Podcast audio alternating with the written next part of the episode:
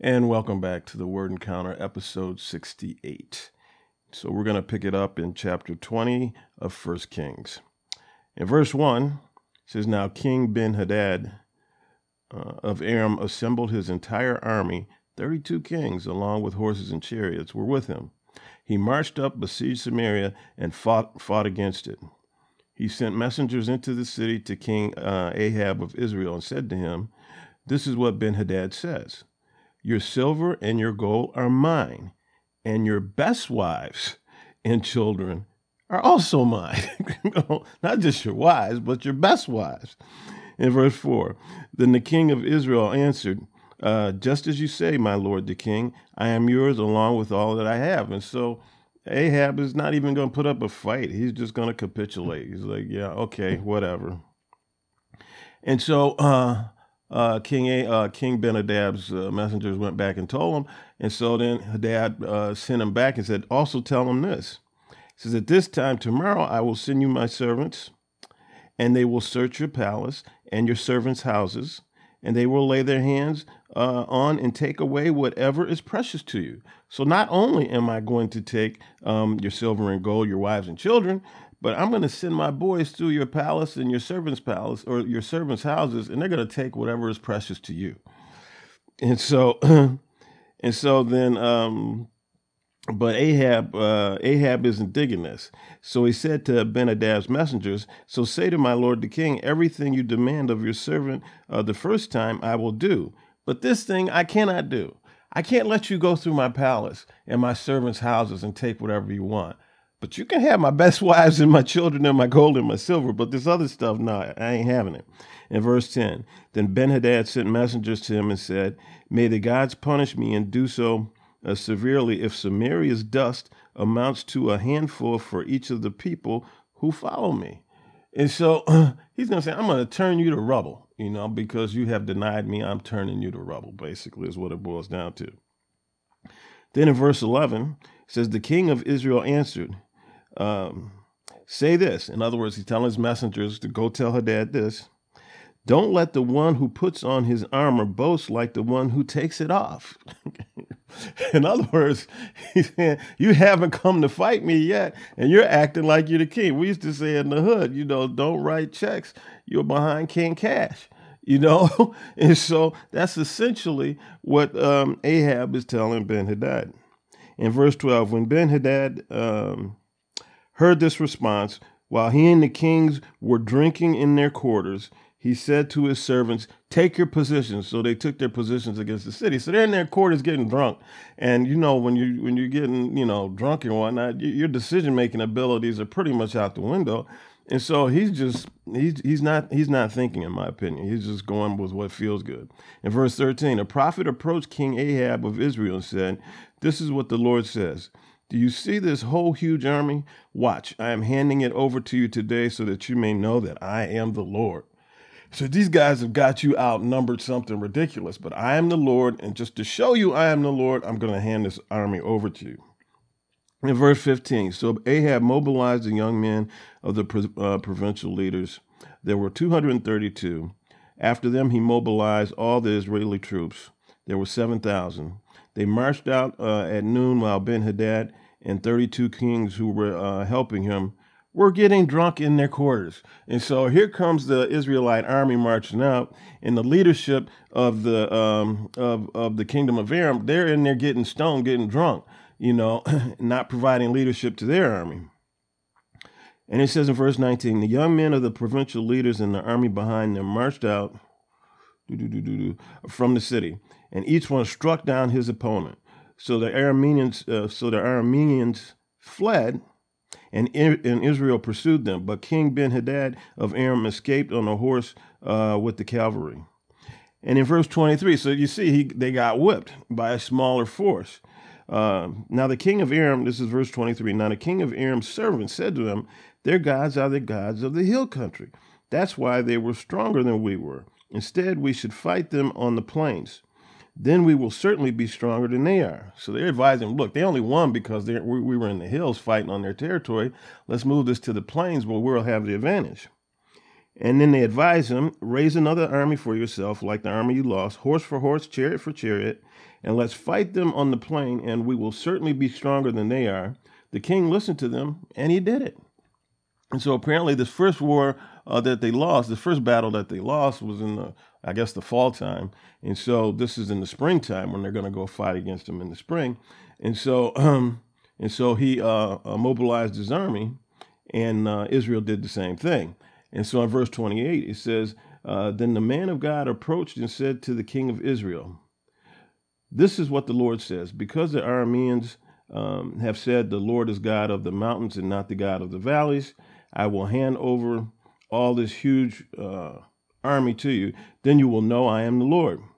They camped opposite each other for seven days. On the seventh day, the battle took place, and the Israelites struck down the Arameans. 130,000 foot soldiers in one day. Oh, no, 100,000 foot uh, soldiers in one day. Where did I get the 30 from? The ones who remained fled to the city of Aphek, and uh, the wall fell on those 27,000 remaining men. And so, so they were routed, is what it is what it boils down to. And so Ben-Hadad realizes that, hey, I'm I'm toast. And so he talks it over with his servants and whatnot. And they say, look, let's put on sackcloth and let's go essentially ask for mercy from King Ahab. And so in verse 32, it says, um, So they dressed with sackcloths around their waists and ropes around their heads, went to King Ahab and said, Your servant Ben Hadad says, Please spare my uh, spare my life. So we see when Ben Hadad was drinking, and he was very boastful and whatnot, you know, like I'm, but uh, we see after he's been whooped, now he's very, very contrite and, and trying to just save his own skin. And so um, it says, uh, Ben-Hadad says, please spare my life. Um, so he said, uh, so this is Ahab talking. Is he still alive? He is my brother. Now, he's not, Ben-Hadad is not uh, an Israelite. So I don't know where Ahab is getting this. Um, but in verse 33, it says, now the men were looking for a sign of hope. So they quickly picked up on this and responded, Yes, it is your brother Ben Hadad. Uh, so Ahab said, Bring him to me. And so they went and got Ben Hadad and brought him um, uh, to Ahab. And so. And so Ben-Hadad came to him, and in verse 34 it says, Then Ben-Hadad said to him, I restore uh, to you the cities that my father took from your father, and you may set up marketplaces for yourself in Damascus, like my father set up in Samaria. And so Ben Hadad was now given Ahab territory, and Ahab responded on the basis of this treaty, I release you. So he made a treaty with him and released him. Big, huge mistake, but we'll get to that.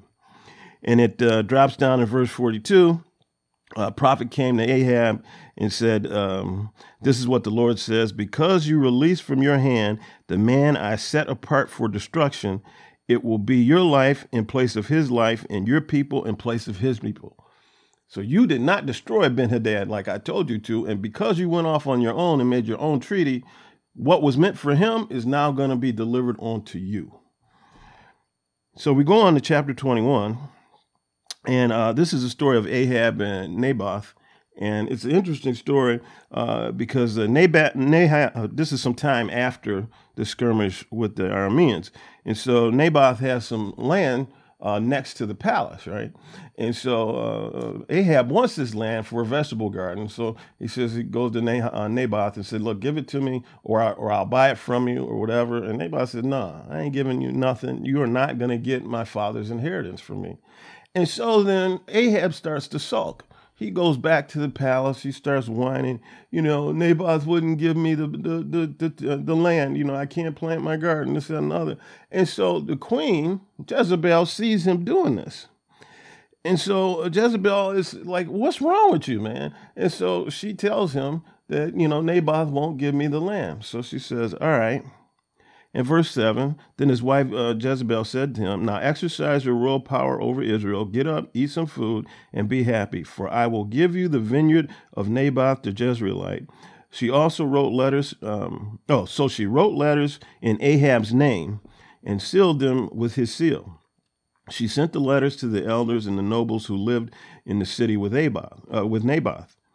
In the letter she wrote, Proclaim a fast and seat Naboth at the head of the people. Then seat two wicked men opposite him and have them testify against him, saying, You have cursed God and the king. Then take him out and stone him to death. and so and so Jezebel write you know fakes a letter. She writes a real letter, but she signs it as King Ahab, as if it's coming from him. Sends it to where Na- uh, the city of where uh, Naboth is, and has the elders in the city essentially assassinate him. Is what it boils down to, so that um, Ahab can get his land.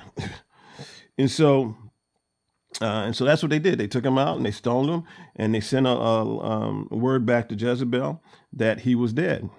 And it says that uh, in verse 15, when Jezebel heard that Naboth had been stoned to death, she said to Ahab, Get up and take possession of the vineyard of Naboth, um, the Jezreelite, who refused to give it to you for silver, since, Nah- since Naboth isn't alive but dead. And so she took matters into her own hands, you know, and and now Ahab is happy because he has the land.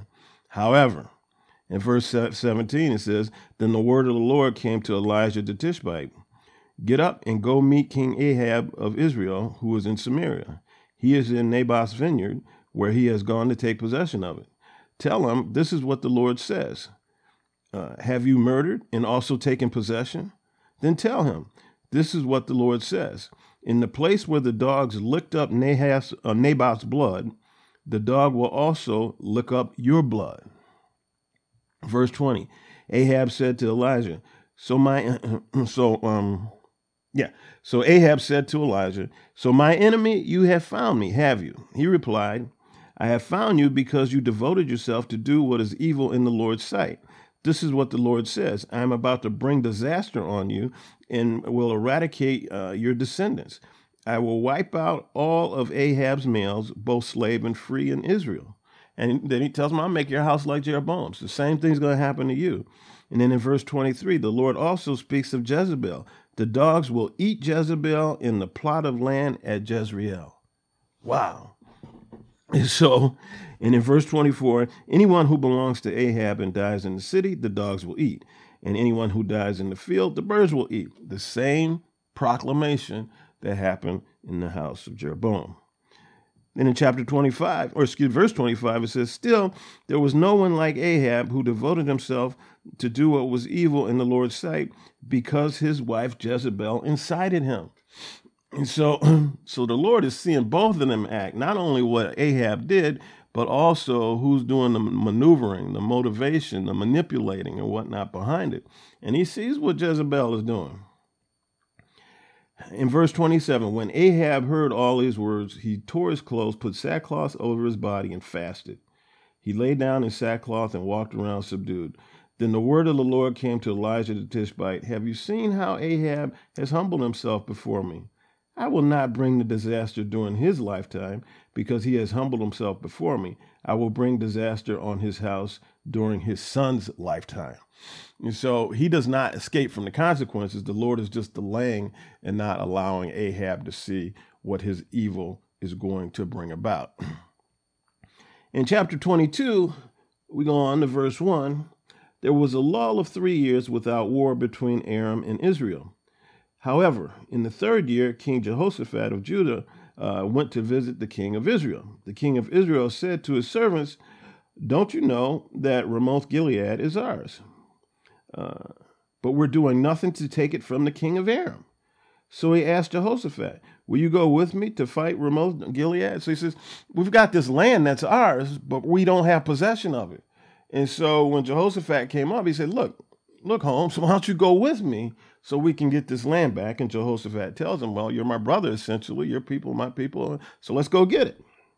In verse 5.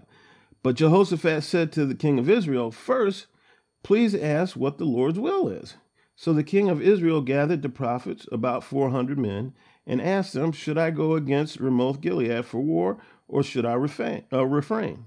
They replied, March up, and the Lord will hand over the king.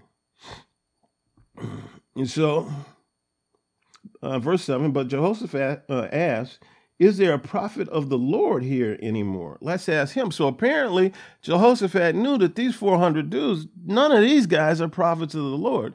He recognized them as pagan prophets, as uh, uh, prophets of these other religions, you know, Baal or, or, or Dagon or whoever, but they weren't prophets of the Lord. And in verse 8, uh, the king of Israel said to Jehoshaphat, There's still one man who can inquire of the Lord, but I hate him because he never prophesies anything good about me, but only disaster.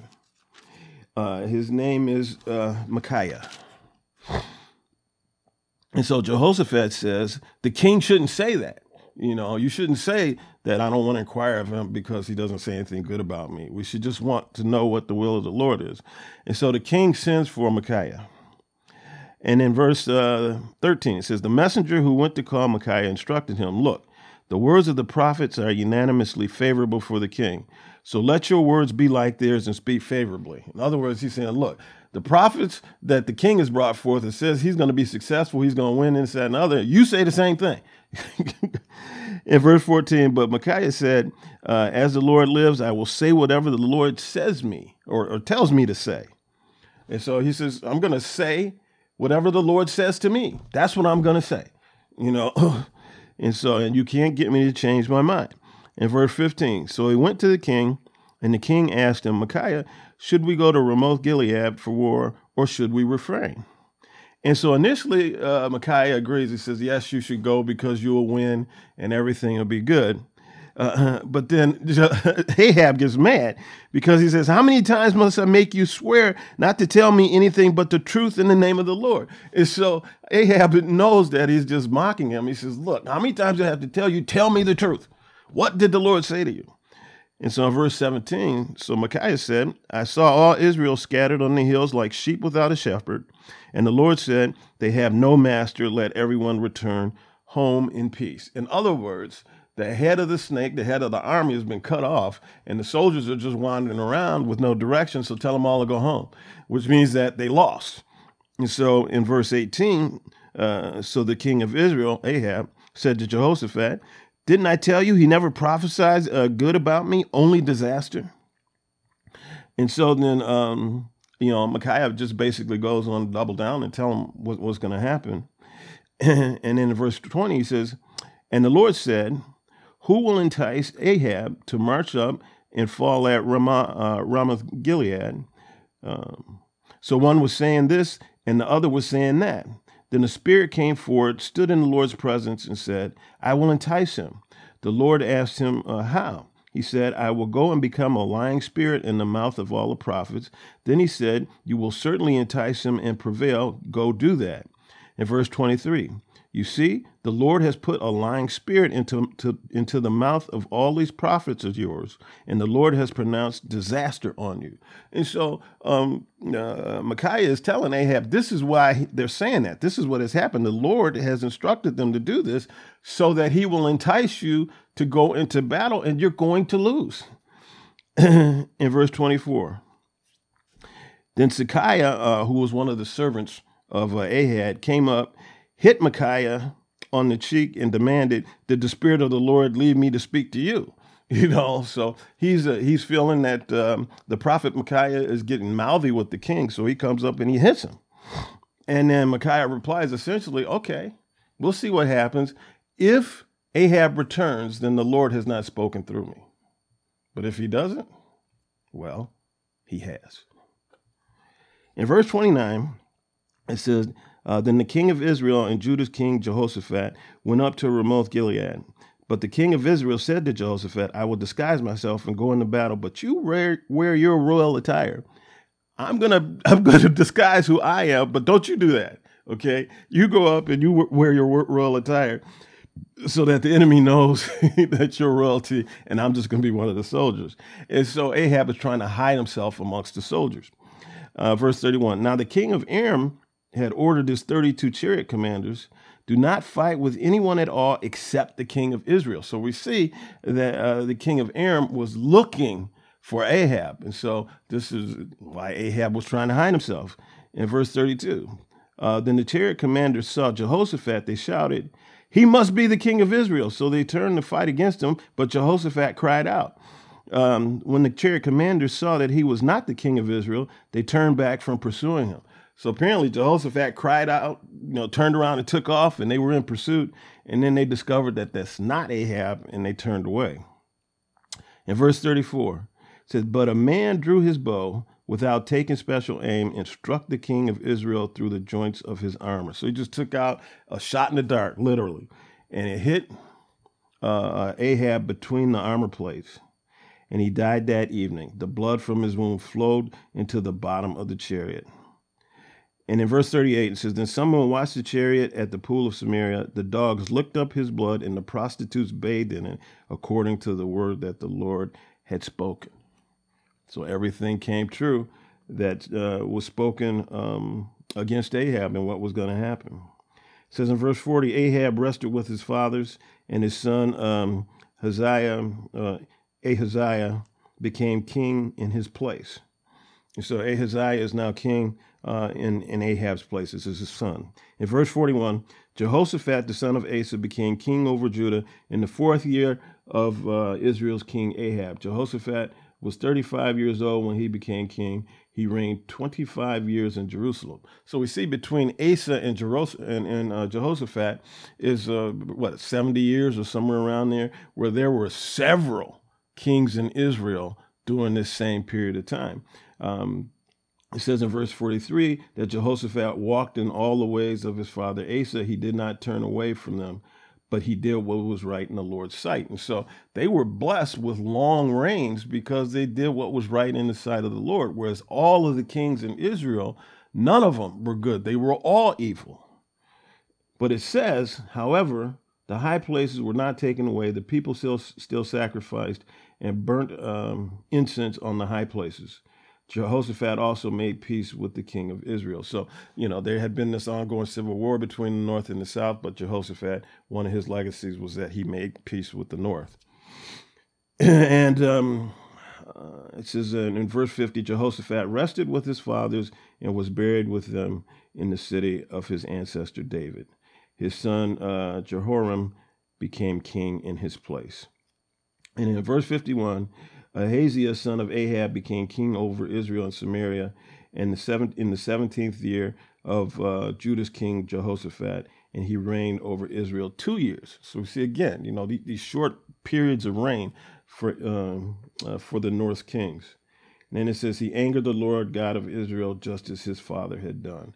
So all of the kings in the north had angered uh, uh, the Lord with their sin and their practices and their leading of the people into idolatry, and they were all punished for it. And with that, we have come to the conclusion of First, King, First Kings, and tomorrow we will start in Second Kings. Everybody, take care. Bye bye.